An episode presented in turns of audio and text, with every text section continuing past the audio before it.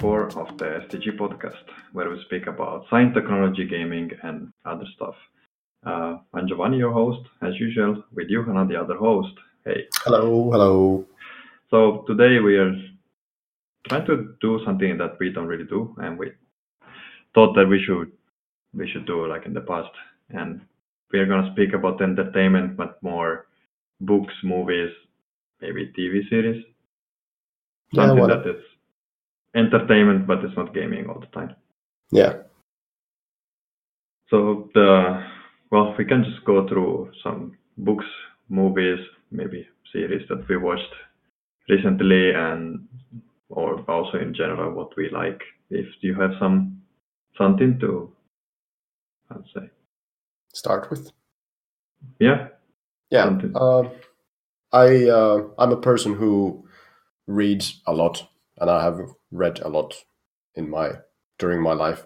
I remember this is not going to be a long story about me growing up, but I just as a little hint of how much I read. I remember when I was in school, I was maybe 8 or 9 years old, and we had this. The teachers basically promoted reading. They wanted kids to read, and it's good. You can read anything you want, like mostly stories because you're kids. So there was this thing throughout the year in the school that we created this head from cardboard. We made a head for a worm or not a worm, but the thing that butterflies are birthed from the egg. What do you call it? Chrysalids? No, that's while they morph. Yeah. Anyway, some sort of a bug. Yeah. Yeah. The bug, the worm form. So basically, create a head for it, and then from cardboard. And whenever you read a book, you make sort of another circle. And then you sort of write in that circle the book that you read, who wrote it, and how many pages it has, and then you glue it to the head, and this way you create this long sort of worm nice. Yeah, basically out of all the books that you have read. It's I think that was a nice little thing, for kids, because that way you easily visualize what you read, and sort of it's colorful and fun for kids and so on. And you can see how much you're reading more than the others. Yeah. And I remember for me, the problem was, for me and some other kids in the school, in our class, the problem was that at some point it became way too long, so that no matter where on the wall you put the head, it's going to reach the floor. So me and these other kids, we had the problem that we have to, let it go down and then start sticking it up again at some point. So basically it goes like a sine wave, because otherwise it's way too long. And that was, and we also had this competition who reads the most. So this is. You have to read also a certain amount of books of a certain type, because if you want to be fast, there are very short books. Yeah, I mean, I guess we didn't optimize it that well because we were 9. So yeah, okay, that's true. We were everyone was just reading whatever they felt like. So this is just to tell or give you some perspective that I've been, ever since I was a kid, I've been reading lots of books. But yeah, enough about me, more about the books. The last few books that I've read are quite different from each other. As a Christmas present, I got a book from my father that used to belong to his father. I don't think my father has read this, but his father was a very intelligent man. I never met him, but the stories I've heard of him and the books that I've read from him have been very interesting. He was basically a farmer without any higher education, but he liked to read lots of science for lay people, mathematics and physics for written for a lay person, and also philosophy. So yeah, one of the books that I got for Christmas was this translated collection of basically essays and stuff written by a German philosopher called Arthur Schopenhauer. He was one of, I guess, he's one of the great German philosophers in India who lived in the, I think it was in the very late 1800s and early 1900s, so in the 18th century. Okay. So did you read it already? Yeah. I actually started reading it basically immediately that I got it, and I finished it some months ago. It was very interesting. I have never actually read philosophy before that. I mean, I have read about philosophy, but not actually any works of philosophy. So this was quite interesting, and he had very fun ways of explaining, very fun and very clear ways of explaining things and sort of thinking about the world. But mostly I think what he wrote has been outdated, because it was written before the greatest sort of scientific discoveries of the 20th century. So basically before we knew about general relativity or quantum physics and so on. So whenever he talks about subjects that are related to that, he's basically blowing smoke out of his ass. It doesn't have anything to do with reality. But that's the interesting thing, that, I mean, it's philosophy in the old time. Of course, it's different, and they will think different things based on what we know. So it's somehow never correct if you wait long enough, maybe. Yeah, because it's based on the knowledge we have. Yeah. It's in that sense, yes, I agree. And it was interesting to read, because he also had very interesting ways of saying things, like I mentioned. For example, he called sort of the life on Earth, he basically called it a bit of mold on a rock, on a cold rock that is going around a hot ball of fire. So he basically summed up the life on Earth as being mold, or something. Besides the cold rock, I mean, Earth is not really cold, but but in cold rock, as in it's not generating lots of heat or power or energy, rather. I mean, he has some fun ways of doing things, but he also was completely opposite from me, because he's a pessimist. And I mean, this Finnish translation of his works is called, or collection of his works is called, basically the life lessons of a pessimist. So, I mean, he seems to be you could say a grumpy old man. Maybe he was. Yeah, I mean, he was, at least according to all the stories that people of his age have told of him. For example, there was old lady who lived with him in the same building as he did, and apparently the lady, I think she liked to sing or play a piano or something like this, and this Schopenhauer guy was really annoyed by that.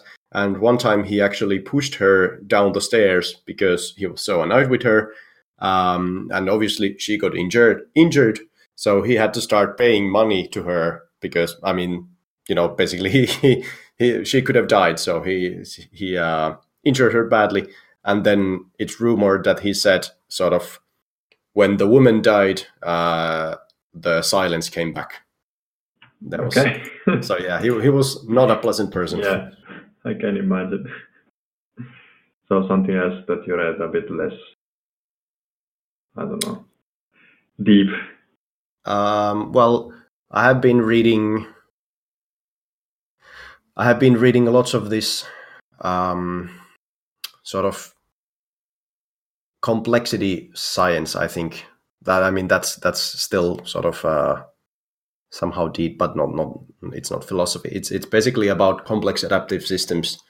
And I read a couple of books written by John H. Holland, and it's important to say the H in between, because there's a famous internet psychic called John Holland, So if you Google for John Holland, you will find some crazy person talking about how he can heal people over the internet. But John H. Holland is an American scientist, or was an American scientist. He passed away some years ago.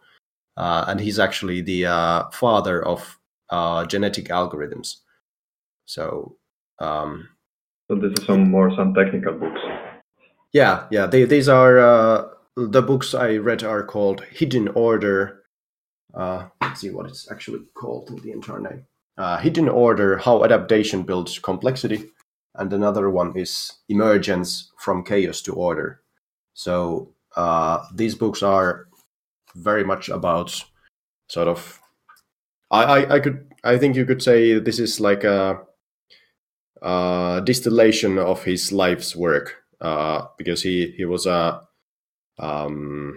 he worked in computer science, but also he studied biology and evolution, and he combined. Also, I think he has a master's in physics or bachelor's in physics.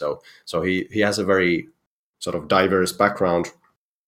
And in these books, he presents sort of a theory for how you can model, first of all, how you can view very different systems from the same point of view. So you can view things like how societies and cities, for example, New York City,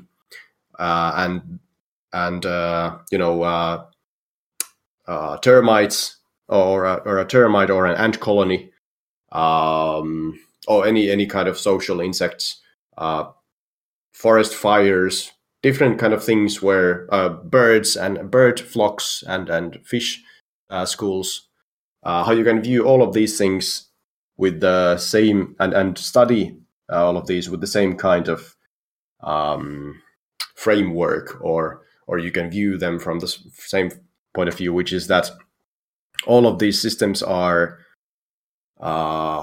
born from very simple interactions of agents, adaptive agents, which are sort of, these agents are doing that they aren't driven, they don't follow any orders from above, so to speak. All of these agents are doing what they personally want, whether it's a person living in New York City and trying to get food, or it's a ant trying to find food, or it's a bird trying to fly in the flock of birds and trying not to be eaten by predators. So all of these agents, they interact among the interactions of these individual agents form very complex behaviors when viewed as a whole. So I'm not very I can't express what I'm trying to say very clearly, but he actually does. And it's extremely interesting how complex, very, very, very complex behavior and sort of complex aggregated systems rise from these actually very simple interactions between different agents. So do you think this is something that wide public could be actually interested, or is really deep on the topic? Like this easy science... easily explain science, or more like hard science for people that actually want to know the topic better? Well, at least these books are, in my opinion, they are so well written and so well explained with easy to understand examples that I think basically anyone with an actually working brain, I think could be able to understand these. I mean, they have some equations and they borrow from some computer science ideas and evolution and so on. But you can mostly skip those and you can get the high level overview quite easily. So maybe it might be boring for someone who's not interested in this, because some of the details he brings out in these books are possibly quite tedious for someone who isn't interested in this, but at least for me, both of these books were probably the most interesting books I've ever read. Nice, written, that would be cool. Yeah. But yeah, so that's, if you skip the boring part, you could be interesting for everybody if you kind of want to see more. Like I've read many years ago a book about the chemistry in the kitchen kind of thing, where it was going easily through what happens chemically when you cook food. So of course, if you know the chemistry, it's, you know, you get more out of the book. But if you don't know the chemistry, you can still kind of get an idea of more deep of what's going on when you make different type of food. So it's maybe multiple level that you can skip what you don't really want to understand or really care to go that deep. And I mean, you cannot really explain science without saying something that it's needed. Some deep level things are always needed. Yeah. I mean, I think for these kind of books which are describing science to lay people and sort of maybe bringing some new information in an easily understandable format, they of course always have to like walk on the border of making sense and being truthful, but also, you know, being easy enough to understand that, like, yeah. In that sense. But yeah, I mean, this actually sounds very interesting, the book that you mentioned, because I remember at some point when I was a kid, I was wondering. I mean, I was slightly fascinated by the fact that things taste different if you just apply heat. Like, yeah. If you do nothing to, well, I mean, a very easy example is raw meat. Raw meat tastes completely different from cooked meat, and that was like, yeah. Why? I mean, you do nothing, you don't add any spices. Why would it taste different? Yeah, so it's the kind of book that are really interesting to read then you kind of understand a little bit better. And so, since we are into the science stuff, I'm gonna move to something that is not a scientific book, but it's it's pretty quite famous, probably. It's the book that is written together with the movie, the 2001 Space Odyssey. Oh, yeah. I might have spoke about this because Clark is, I mean, every time you speak about science fiction, he's the guy. Mm-hmm. Yeah. I for sure mentioned before the Rendezvous with Rama. Yeah. One of the best science fiction book ever written. I don't know if you read it by now. Yeah, I've read it. Okay, nice. So again, you cannot speak about that book without ruining the book. So you can only say that it's just go and read it. It's really good. Yeah. The 2001, that is the book that I saw the movie a few times.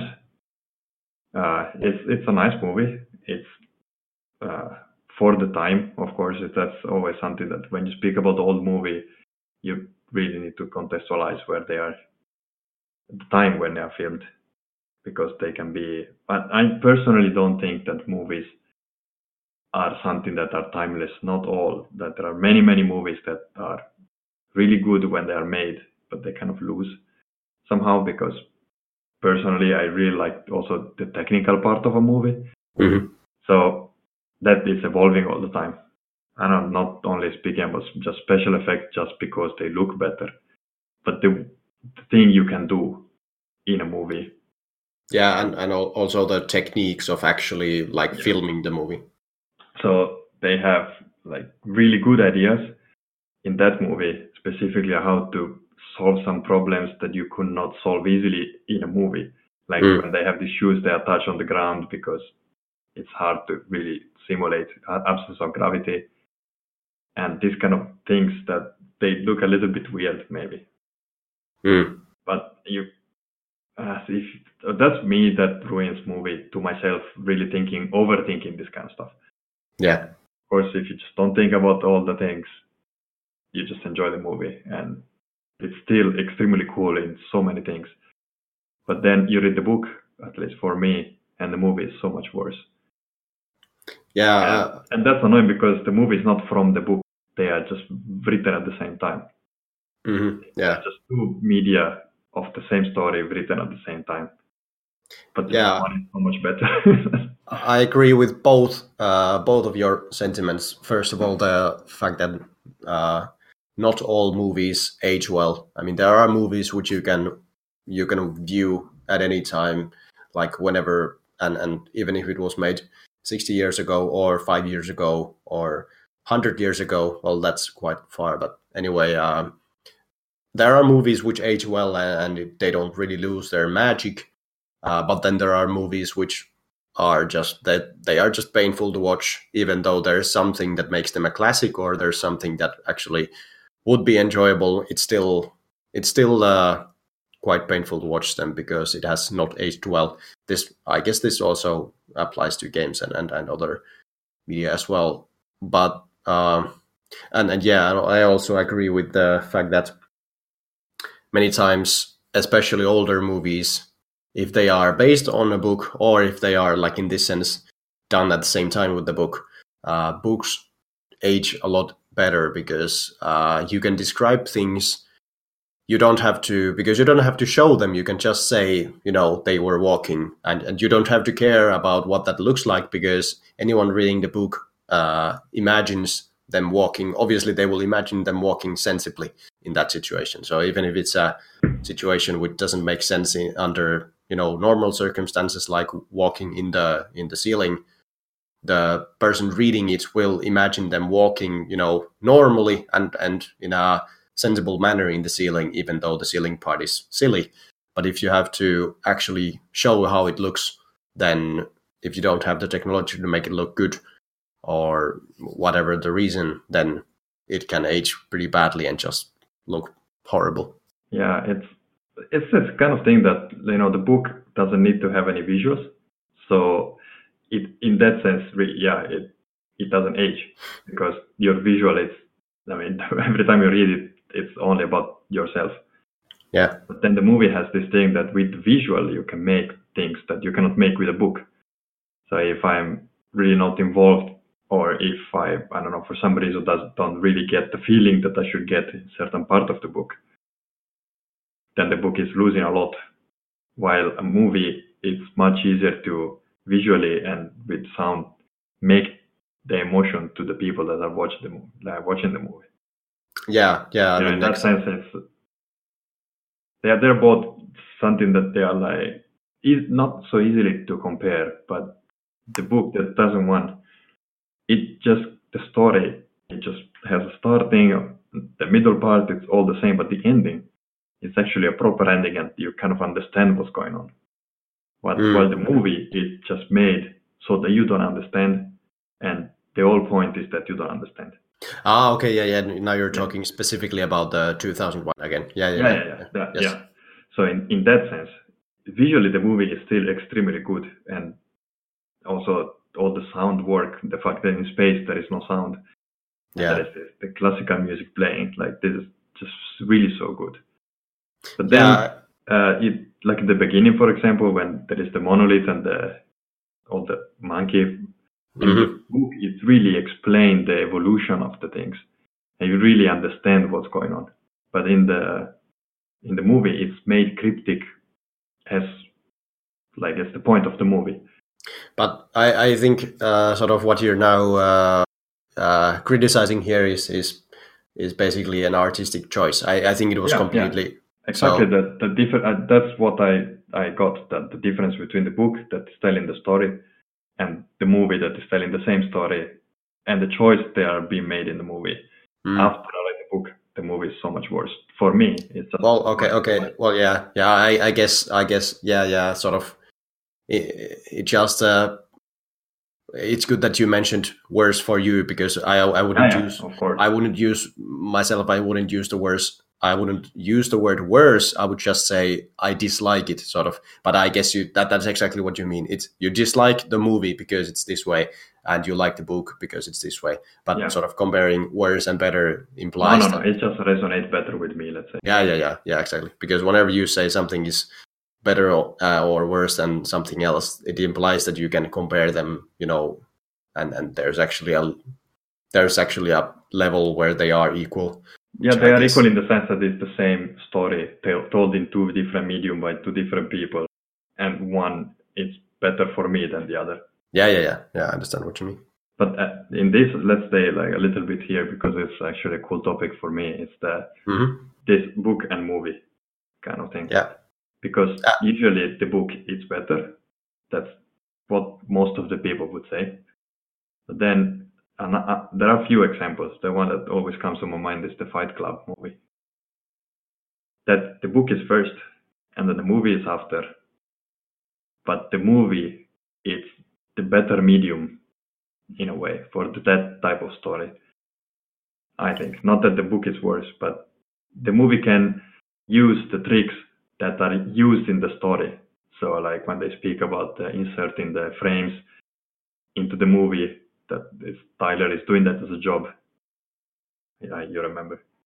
He works in the movie theater and then he adds the different frames to the movie while people watching. So this subliminal message, that is actually done in the movie.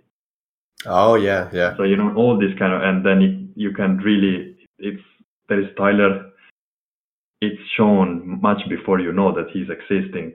If you really look after you watch the movie enough time that you really see it, there is this one scene and you see it, and it's this subliminal thing that you can't do with a book.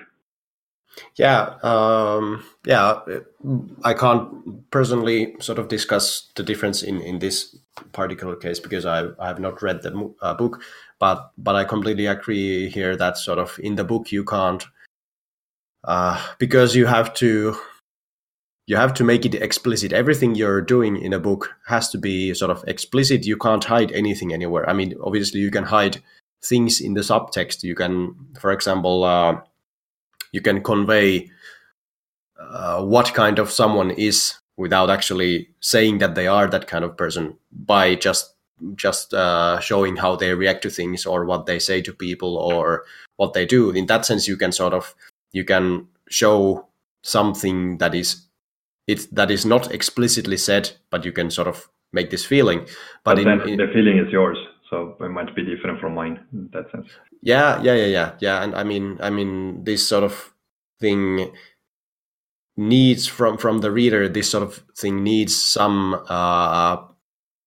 experience with reading books and some experience in this kind of storytelling. Whereas in a movie, because we humans are so very much visual creatures, and most of our sensories are about visual things, or most of the things we experience are about visual things, and all the other senses are sort of kind of additional to that, supporting it somehow. Yeah. Then in movies, it's extremely easy to hide these things which nobody has to. We are all trained already by life to pay attention to one thing. And one thing only at a time, but still at the same time be able to understand if there is something going on the background that we should maybe, change our attention to. So in this sense, for example, if you are talking to someone, you're looking them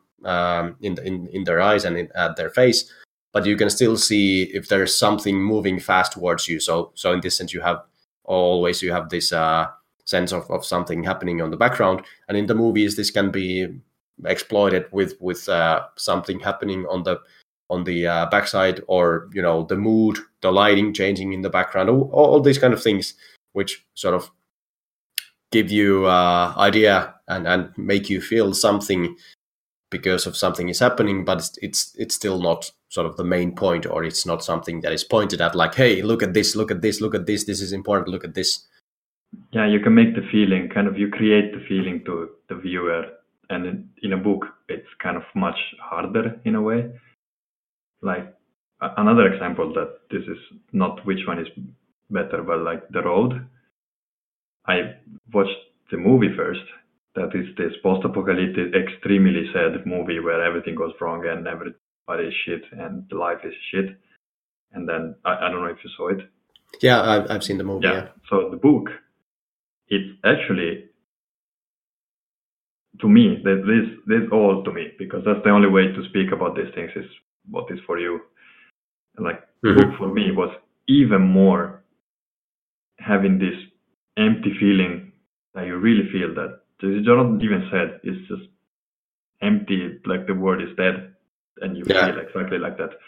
And that was one of the best thing about the book, is how much more of the movie can make you feel like it wants to.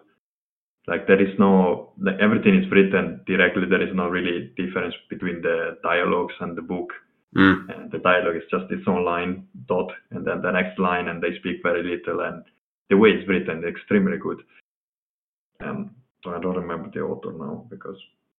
It's The Road anyway. It's movie and book. So in that case, that is the book that for me had a better way of convey feelings than the movie, and the movie is already extremely good. Mm. Yeah. I guess sort of. Again, I have. I'm speaking only personally for me, but I have the feeling that whenever you want to have some sort of, in some sort of quite a delicate message or a delicate feeling like this, and delicate being something that it's very difficult, and if you do something wrong, then you're not conveying that message, delicate in that sense.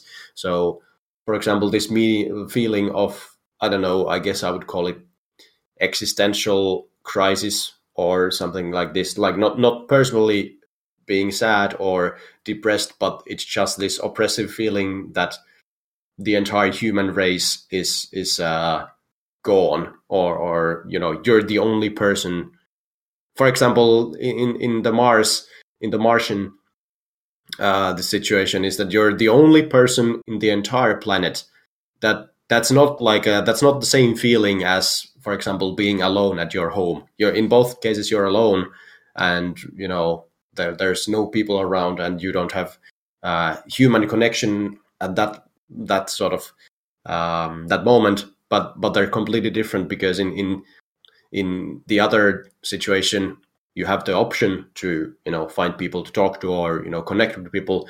But in the other one, you are completely, entirely alone without any chance of communicating with anyone in any way. And they are, that's sort of something that I think is easier to convey in books than in movies. At least I found it to be. I don't know. I don't actually have a good analysis or a good idea why that would be, at least not from the top of my head, but I personally felt that way, that books always sort of give this kind of complicated and delicate kind of feelings and emotions better.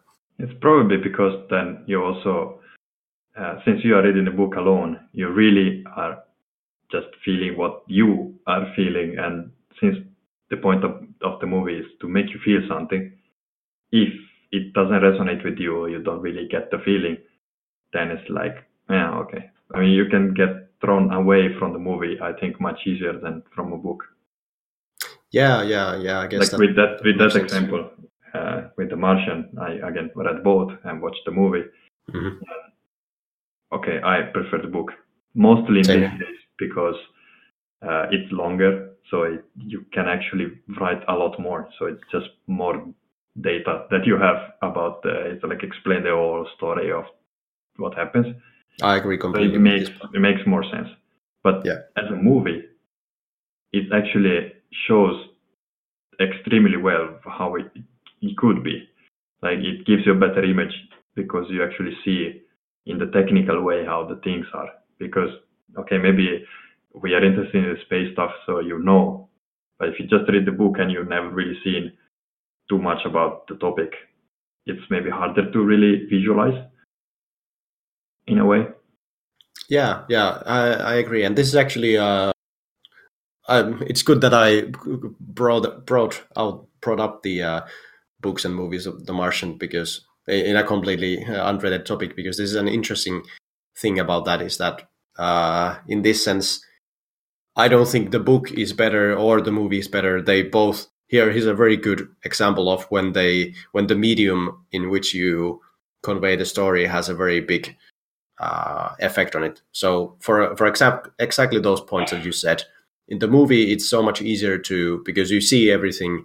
You don't have to waste time in explaining how would a dome in a Martian landscape look like, or how would it function, because you see it. It has to function. It has to be stable, and it has to, you know, be some way, and you can see that in 5 seconds or 2 seconds camera shows you the scene and you can easily see it.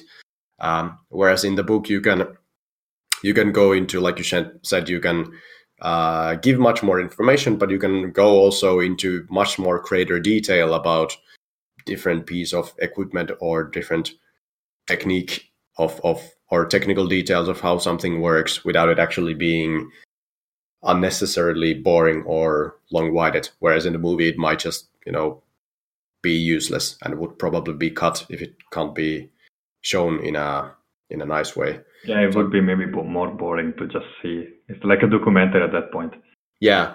So I mean, this is a very good example where I think it's extremely good that there is both the movie and the book, because I really enjoyed both of them. And in the movie, one of the best things in the movie obviously was Matt Damon and his sort of behavior. I think he quite perfectly caught or was able to show us how the main character was with his sense of humor and so on. Yeah. The one thing about the movie that, again, compared to the book, this is the difference of the medium where the same thing is stored. So towards the end, when he's kind of floating in space with the spacesuit, and he has to kind of control itself going from his ship that is in a different orbit to the other ship. It's exactly the same in the book. Actually, the book goes much more wrong than the movie, to the point that it's almost like, okay, now it's getting a little bit too much. Like come on, it can't be that unlucky. But in the book, that scene, to me, it didn't feel stupid or too much. But when you actually see it in a movie, then it starts to be a little bit like, oh, okay, come on, this is way too much. And it looks worse in a way when you see it than when you actually read it. I don't really know why. It's the same scene, exactly the same scene. Yeah, well... Because I see that it's kind of a bit more fake. Because you see it. Yeah, I guess so. But I think one thing that I have to say about the book, which was better done in the book than in the movie, mostly because it made a very nice scene and it looks cool in the movie, and possibly the movie was done by people who care more about how funny or awesome it looks rather than is it actually possible or would anyone do it. And I'm talking about the scene. We're now gonna spoil the movie and the book, but it's. Yeah, I'm gonna write that this is spoiler stuff. Yeah, so the scene where sort of, I don't remember the name of the character, but let's call him Matt for Matt Damon. Anyway, Matt has flown from the surface of Mars, or launched from the surface of Mars, and they are on the orbit now, and sort of Matt is then saying, oh, should I make a hole in my suit and then fly to you using the air pressure as propellant. And in the book it was like, haha, good joke, and that was it. He didn't do it, and that was like yeah, blah blah blah, funny joke, and let's try to figure out how to solve this problem. And in the movie it was like, okay, I'm gonna do it. And then he did it, and he flies with that. And that's sort of, it's very stupid and silly and completely... Yeah, and completely something you should never do unless you want to die. But it made actually... How wasn't it in the book? Then I don't even remember at this point. I don't remember actually either, but I think it was nothing so dramatic. I think it was... Because I'm not sure now if that scene is actually the same in the book. Because I think remember that maybe it's not as dramatic as the movie because it's in the book, so it's maybe much shorter or something. Like they are much more near that it shows in the movie or something. Yeah, I think if I remember correctly, in the book, they didn't sort of have this extra problem. I think in the book it was something like...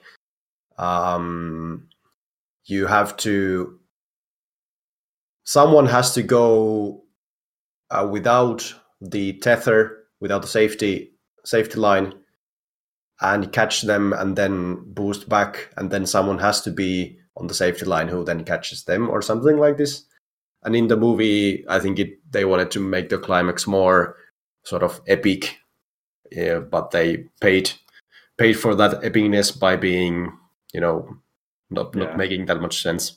That is the kind of thing when you're like a scientist and you care about the science, that a movie about space cannot be epic. Interstellar is the most epic movie about space, and that is kind of science fiction in a way, but it's still really based. It doesn't do something that is physically wrong. It just tells a story that it's, I don't know, we don't know if that would be happening. That's a speculation and science fiction part, but it's really grounded on the technical things and does that so well. And The Martian does exactly the same, but the one scene that is like, and then not necessary. Yeah. At least they didn't ruin the entire movie by that. No. Which is my favorite, my pet peeve. The movie that I like to hate so much is Gravity. Oh, come on! because the movie audiovisually, for example, is extremely beautiful. It's extremely well made. Yeah. It has one of the greatest scenes of all space movies I've ever seen, which is the destruction of the space station. That looks so damn cool. Even if that is also unscientific, because you don't have that much. The movie is made to be epic, but it's completely stupid in the science part and completely stupid. But they have many parts of the movie are, they are actually realistic and good and so on. But the one scene where where George Clooney has to die because of story reasons, I just fucking hate that scene, because not because you need to do something because of story.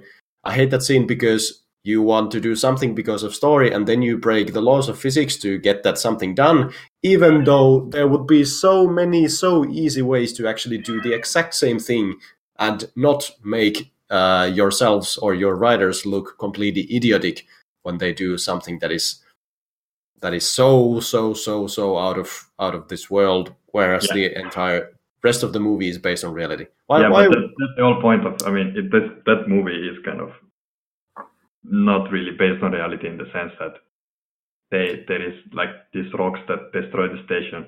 Come on, the fact that they are changing from one station to the other with a suit. It's completely fucking dumb. Like things are completely impossible because. Based in reality, that it doesn't have any science fiction. All of it is like possible. Yeah, maybe people wouldn't do that, but it doesn't have any of this speculation. Oh, could this be real, or could that do it? All of it is like, it is a movie about reality. It's a movie about the world that we live in. But they do something that they are not possible. At this point, going to a space shuttle that is exploding to a space station with the suit. In that sense, it's not possible. It's possible in our reality. There's nothing. You don't break any laws. It's not like science fiction. It's not magic. In that, no, it's not magic, but it's just a car that goes 400 kilometers per hour in a street with curves so much. That's not physically possible, but technically, it's not a car that jumps out of nowhere. It's just most of it doesn't break your immersion that this movie is based on reality, and it's it could sort of be in this sense. That it could work as a documentary, that it doesn't have any sort of magical, fantastical elements, except for this one part where George Clooney drifts away into, wherever, which is completely unrealistic and doesn't have anything to do with this world. It doesn't have anything to do with laws of physics. Yeah, it's the fact that that movie, like, really, it's, for me, has nothing realistic, in the sense that everything they do, it will never happen in reality. Never, like, it's not possible, but it's not breaking somehow any rule in that way. But that the one scene that is probably the scene of the movie, like the movie is based on that one scene, and that one scene breaks the physics while nothing is happening. Things are exploding and whatever, you're like, it's cool to see, and you're not really thinking like, is that possible that this orbit is different than the other orbit, whatever, that's fine. But that one scene is like, that is not how it is. Yeah. So it's so weird that they actually did it like that. Yeah, and it's a real shame, because it could have been I mean, it is a very beautiful movie visually and audiovisually, like I mentioned, but oh well. Yeah, I don't know. It won all the Oscars, and it's a shit movie. So, but that's what happens. But it's when they say that they have scientific consult and it's really based, it's really made to be realistic. It's not. I mean, you're saying yourself something that is not true, and you ruin the movie double time because people expect a really realistic movie. Mm. So it's the same thing as 2001 Space Odyssey. They don't say that it's a realistic movie, but all the space parts are done much more realistic in a way. Yeah. And I agree. Just, all right. I think it's already gone quite far. And at the end, this was movie versus book discussion. I think it's really interesting, and we should continue this another time. Yeah. I mean, this is a very. But very I can down some examples. Yeah, and this is a very easy topic to sort of just discuss randomly, so we can easily fill the empty slots with this kind of discussion. Yeah. And they are discussions that are really interesting. Hopefully, we don't go to the same type of movies all the time. It would be nice to find some different stuff, but let's see if next time we think a little bit. This was just came out of nowhere, so yeah. All right, so I would say that we see you next time. As usual, you can come on Twitter at STG_podcast, and we have a hashtag to think. It could be book vs movies. Yeah. Books versus movies. Yes, there is a friend of mine that keeps writing the hashtag to me directly on Telegram. It's like, come on. So yeah. Anybody else, you can go on Twitter. And let's see if we can finally find some guests to come here soon enough. Has been not that easy these days. I don't know why. Maybe because I want to do things that are too cool, and the people are too cool to really have time for doing this, but we will see. Until then, have a nice evening, night, day, morning, whenever you listen to this. Bye bye.